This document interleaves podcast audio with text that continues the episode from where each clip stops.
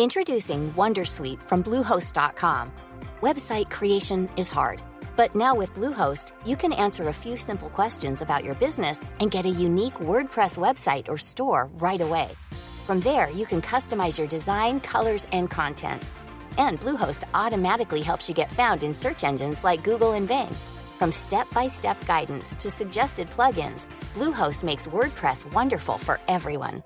Go to bluehost.com/Wondersuite. This episode of Politics Without the Boring Bits is sponsored by BT, because BT means business. BT knows that businesses come in many shapes, sizes and guises, from the person just starting out at their kitchen table to the biggest employer, which is why no matter what line of work you're in, they've got your back to help you succeed and do what you do best. No doubt connectivity is a must in Westminster, and it certainly helped us to get this episode created and distributed to you listening right now. BT already connects more than 1 million businesses and public sector organisations, offering secure and reliable connectivity. Nearly 3/4 of people running a business or side hustle feel they couldn't do so without reliable broadband and mobile connectivity. That's why having connectivity you can count on is a must for business, whether it be facilitating multiple devices being connected at once or making team calls or guest Wi-Fi access for customers. BT's connectivity helps keep you and your customers happy. Whatever your business, BT's got your back. Search BT's got your back. Did You Read? With Tim Montgomery. Hello and welcome to Did You Read? The Times podcast. Tim Montgomery is away this week, so Phil Collins, that's me, is taking over just for 1 week only to guide you through the articles that have appeared in the Times this week. And I'm joined by three of our most distinguished political commentators, Rachel Sylvester, Hugo Rifkind and Daniel Finkelstein. And if you want to subscribe to any of these articles, please do go to the Times website where you can find them all. Politics is the art of surprises, but David Cameron is reverting to type with his pronouncements on welfare, immigration, crime, Europe and pensioners. Now, senior Tories are urging him to announce a big rise in the national minimum wage as a way of making the voters think again about the Conservative Party. People keep trying to rehabilitate Enoch Powell. Most recently, it was Nigel Farage on TV on Sunday who said that his basic principle of immigration causing tension was right. But Powell didn't just think that immigration would cause tension, he thought that it would cause violent societal breakdown, and he was simply wrong. The costs of the NHS are rising so fast that even when ring-fenced, spending is struggling to keep up with demand. So what should the next government do? I'll be arguing this week in the paper for a hypothecated NHS tax. It won't solve the problem, but at least it'll clarify what the problem is. OK, thank you. Let's start with Rachel's thesis. Now, the modernisation of the Conservative Party has been a constant theme this Parliament, hasn't it? And what you're saying is that with announcements on welfare and immigration and crime, there's a risk, as I understand you, that the Tories are going back to a sense of being a bit nasty, a bit concerned with those sorts of things and away from the more compassionate idea that David Cameron began life as leader of the Tory party in announcing. Is that... Yeah. I genuinely don't understand what the Tories are doing, because they've tried this strategy 3 times now and none of those times has it worked. And David Cameron was meant to be a different kind of Conservative leader. All the point of all that hugging huskies, being nice to hoodies, you know, greenery, all of those things, it was to signal that he was a new, more compassionate kind of Conservative, and now they're sort of reverting to type, if you like, and I genuinely don't understand why, and why they think it's going to work this time when it hasn't. And what I think is the most interesting aspect is that when you look at all the polling and focus group evidence, what people find most off-putting about the Conservatives is this sense that they are still, the perception that they're still the party of the rich, you know, posh, run by posh boys who don't know the price of milk, as Nadine Dorries said, and that they're not like people like us, if you like. That's what all the focus groups and polls say.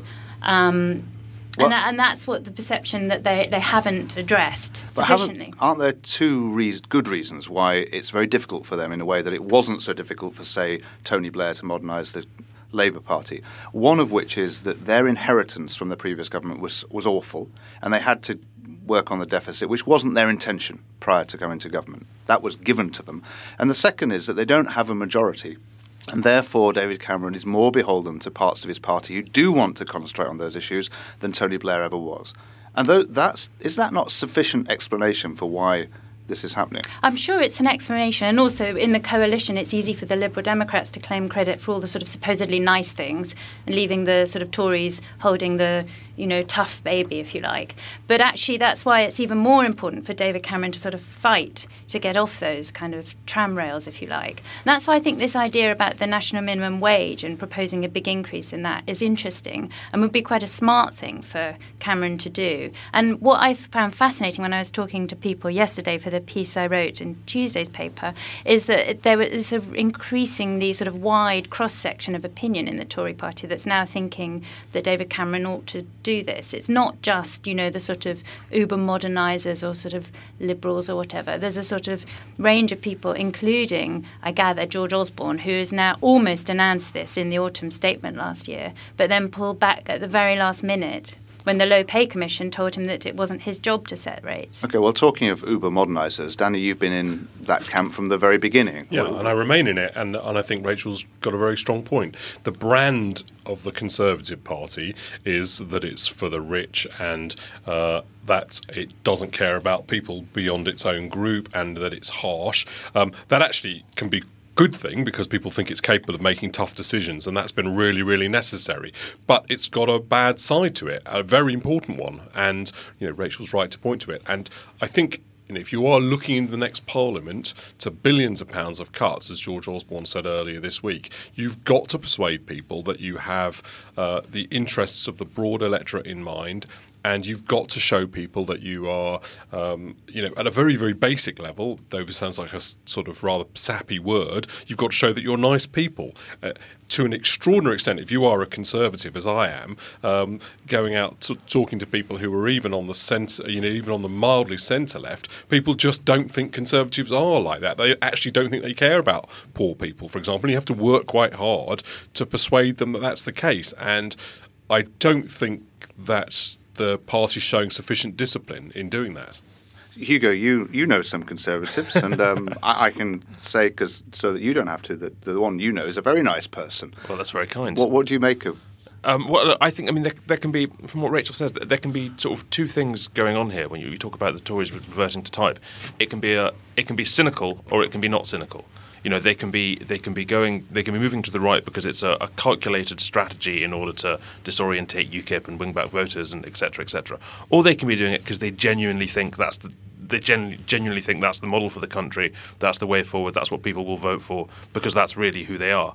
And I'd almost be less worried by the former if I thought it was cynical and calculating. Actually, I think Tories are reverting to type because this is their type. This is what the bulk of the party believes in. One thing we mustn't get away from, there is a crime problem that people do think is important, and you do have to have policies to deal with, and the deficit got out of control. So I don't think the Conservative Party should run away from those things. It does still have to be tough on those things, and you know, truthfully, one of the reasons why I've sort of found myself ending up on the centre-right is because the country keeps going bust doing the opposite. So, and you know, that isn't attainable. That's not a good thing for poor people apart from anything else.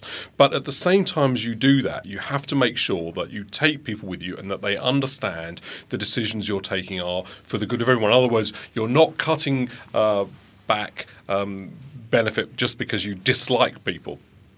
You're doing it to make the benefit system fairer to those people who want to put an effort in, and that you're trying to make people better off who haven't got very much money. But do you genuinely think that that's the motivation of the majority of the sort of the right-wing Tory backbenchers? You really think absolutely. That's what's going on? I mean, look, there are some people in any political party whose motivation you kind of escapes one's comprehension, could you name a few names? That's true of all, no, but that's true, and that's true of all political parties. But yeah, by and large, you know, the broad mass of Conservative people are like any other person, which is they're concerned about people who have misfortunes or who are not able to do as well as other people. They're concerned about the education system and the health system, and they want a strong, cohesive community equality, and the disagreement is about how we achieve that. You know, one big disagreement is we can't achieve it by spending loads of money because there's a limit to how much money we've got. But it's about choices and what you spend it on, isn't it? So you can't say we're going to cut £12 billion more from the welfare budget over 2 years, but yet we're going to protect the wealthiest pensioners and give them their free television licences and winter fuel allowances, and while we're sort of slashing and burning the benefits for poor people. The amount of money for the problem with the pensioners is it's only a small amount of money for a huge amount of political pain, and you know, I think there is a question over whether the Conservative Party should do this. I'm not sure if, you know, as a columnist and a sort of free marketeer and somebody who's interested in austerity, of course I would say that you have to do something about the TV allowances. But, you know, for the political pain, would I do it? I'm not sure I would, Rachel. Okay, well, we're not going to solve that one now. Let's move from the centre-right to the much further right with Hugo, which is not to suggest that's where you are. No, but you've been writing about Nigel Farage and his liking for Enoch Powell. Yes, indeed. Nigel Farage was on Sky on Sunday, and he found himself nodding along to various phrases from Enoch Powell's famous Birmingham speech, the Rivers of Blood speech. And I wanted to write about this speech today. I did write about this speech today because It bugs me and irritates me that this speech is still regarded as, it's almost like one of the polarities of the immigration debate. It's still regarded as a speech that was made perhaps using some unfortunate racist language and undertones, but still as a sort of valid perspective on immigration and race, which is complete nonsense. It was wrong. It was wrong in every way. It had a vision for the future which didn't happen. It predicted race war and apocalypse, which 56 years later, simply hasn't occurred. I make the point in the column that what's often forgotten about this speech was that it was made, I think it's something like 10 days after the assassination of Martin Luther King. And America was sort of, you know, engulfed in race war. Powell, in the speech, directly predicts race war in Britain, or as good as. And he wasn't right. He wasn't even right about America. You know, racial integration in America got better. Racial integration in Britain got much better. The sort of the terrible spectre that he thought immigration threatened us with simply didn't occur. And it's time to stop treating him as though he was a reasonable person. Powell exercises a real fascination still for some parts of the right, doesn't he? As an intellectual figure. Well, I think he was genuinely an intellectual. But there is a fascinating story. I think it's either in Rab Butler's memoirs or the biography of Rab Butler, in which when Enoch Powell worked for the Conservative Research Department, he went to see Winston Churchill to present him a plan for reconquering India. And when Rab Butler had taken him out and come back in, Churchill said, is he all right, that boy? Enoch Powell was a brilliant person, but like a lot of other brilliant people, he was also deeply eccentric. And that speech that he made contained arguments that, if he'd merely, as Hugo said, argued for that there's a problem about.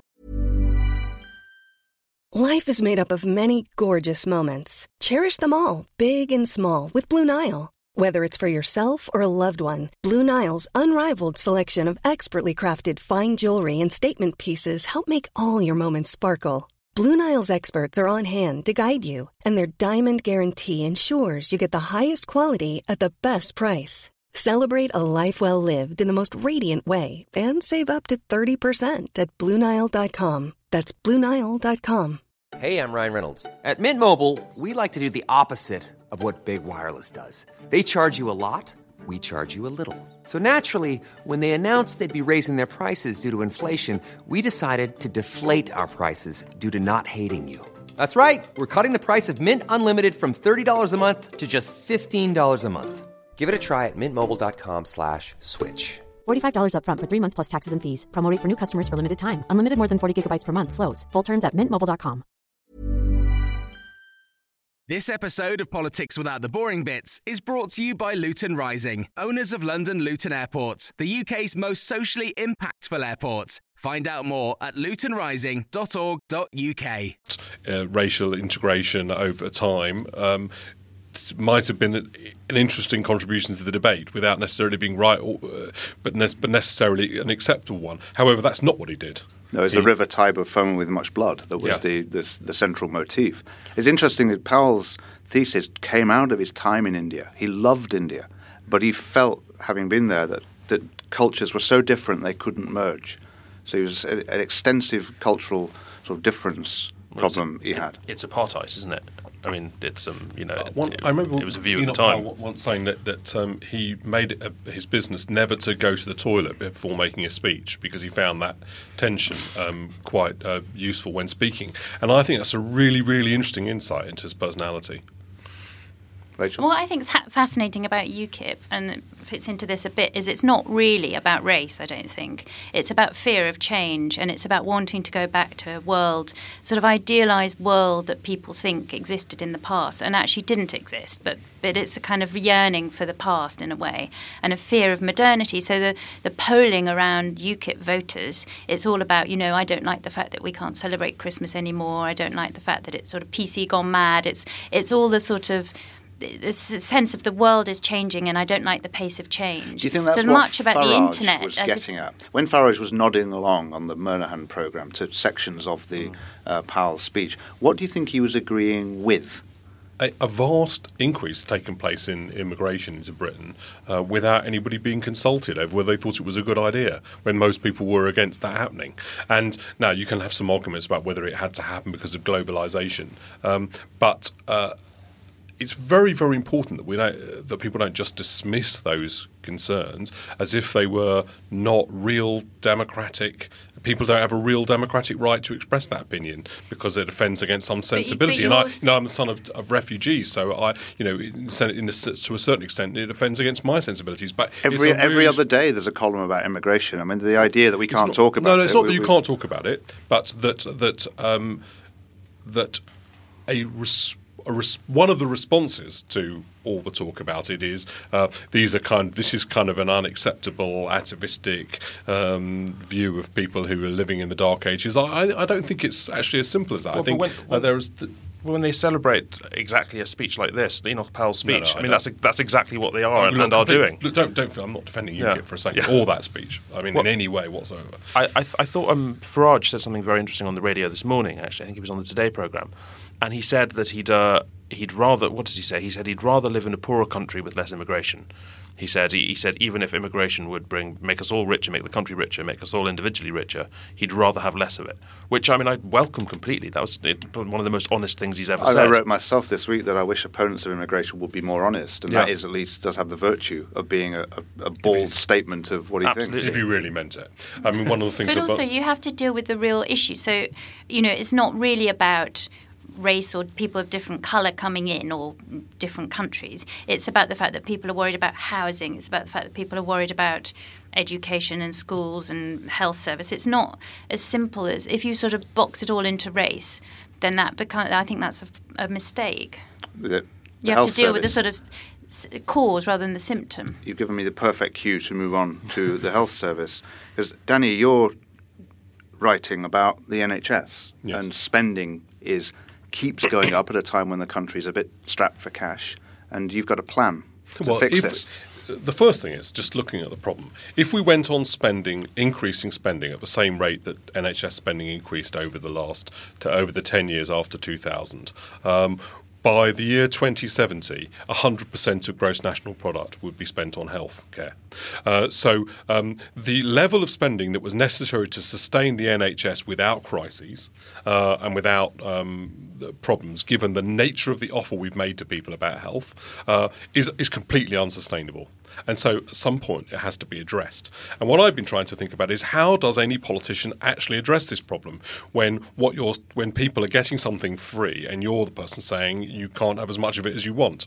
And the only thing that you can do, I think, is attach it to a cost. And that's why I'm in favour of a hypothecated tax, in other words, a separated out tax that covers the National Health Service and means that when politicians discuss spending more money as technology changes and we have new possibilities in health, people at least realise that there's a cost to it. So you mean a specific NHS tax that would be called something as clear as that? Yes. So if we wanted to increase health service, we'd have to say we're coming back for more on your NHS tax. And could you then opt out of it? Could you say, I don't want to use the NHS? Why not? Because it will be a cost for, it will be a tax for everyone to pay. In exactly the same way that I don't use the benefit system, but I have to pay in to it. It just would be a tax, but it would be earmarks. Now, clearly, you know, your point is that one of the reasons why lots of there's questions about hypothecated tax, but I don't think the question is very difficult to answer. Somebody says, "Can I opt out of the NHS tax?" and the answer is no.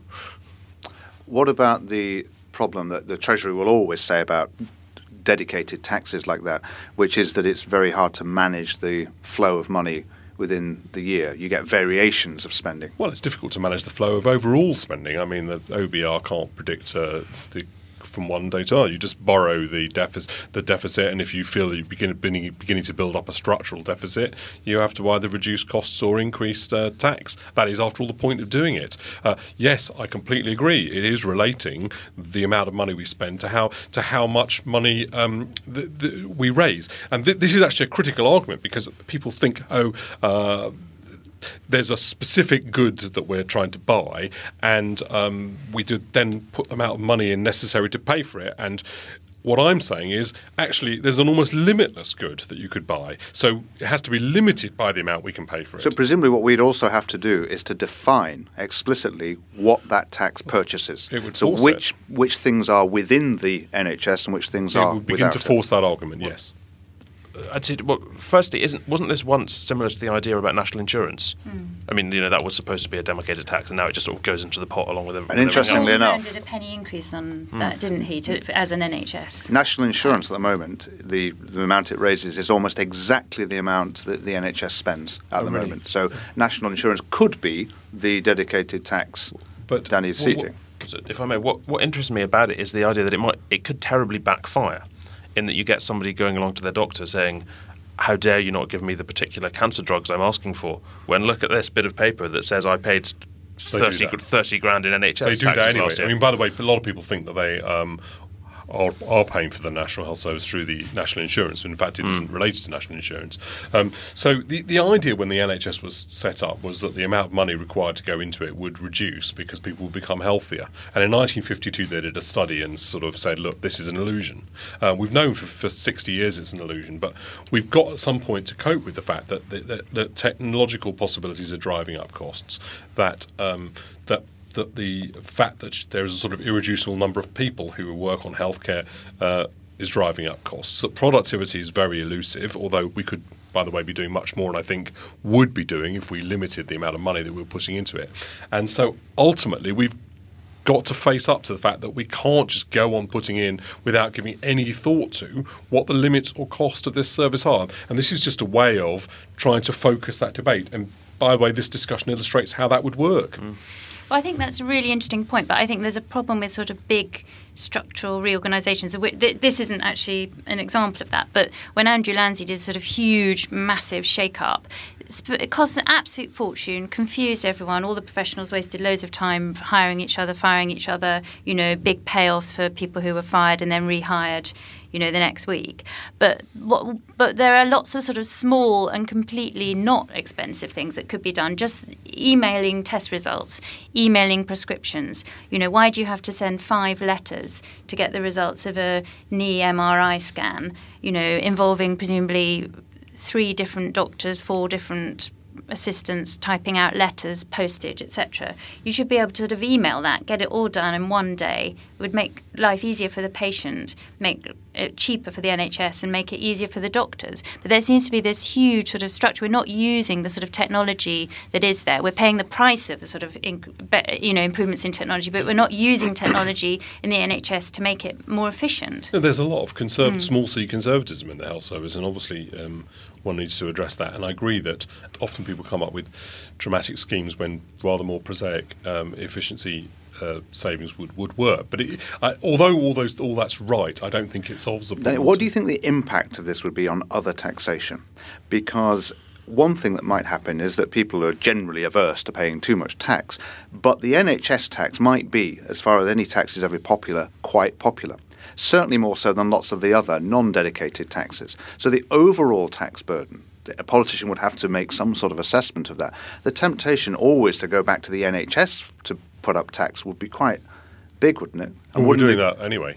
I mean, so what's happening is that But one of the things that's causing George Osborne to say half of the savings I'm going to have to get in the next Parliament are going to come from welfare is not being able to cut the National Health Service. And there are good reasons for not cutting the National Health Service, by the way. It's not necessarily wrong to think that, you know, we could get more. People want more health care as more becomes available and as we become richer as a country. But that's what's happening. What's happening is that we are effectively giving a larger and larger proportion of our tax to the NHS. So tax on the NHS is going up while tax on everything else is going down. Well, I think we're going to have to leave it there, unfortunately. We could go on. Believe me, we could go on. But we will come back to these issues, I'm sure, many times, and we'll certainly come back physically next week for the next podcast. In the meantime, if you enjoyed that little discussion, please do go to the Times website where you can subscribe and read these brilliant thoughts every week. But for the moment, thank you very much for listening, and goodbye.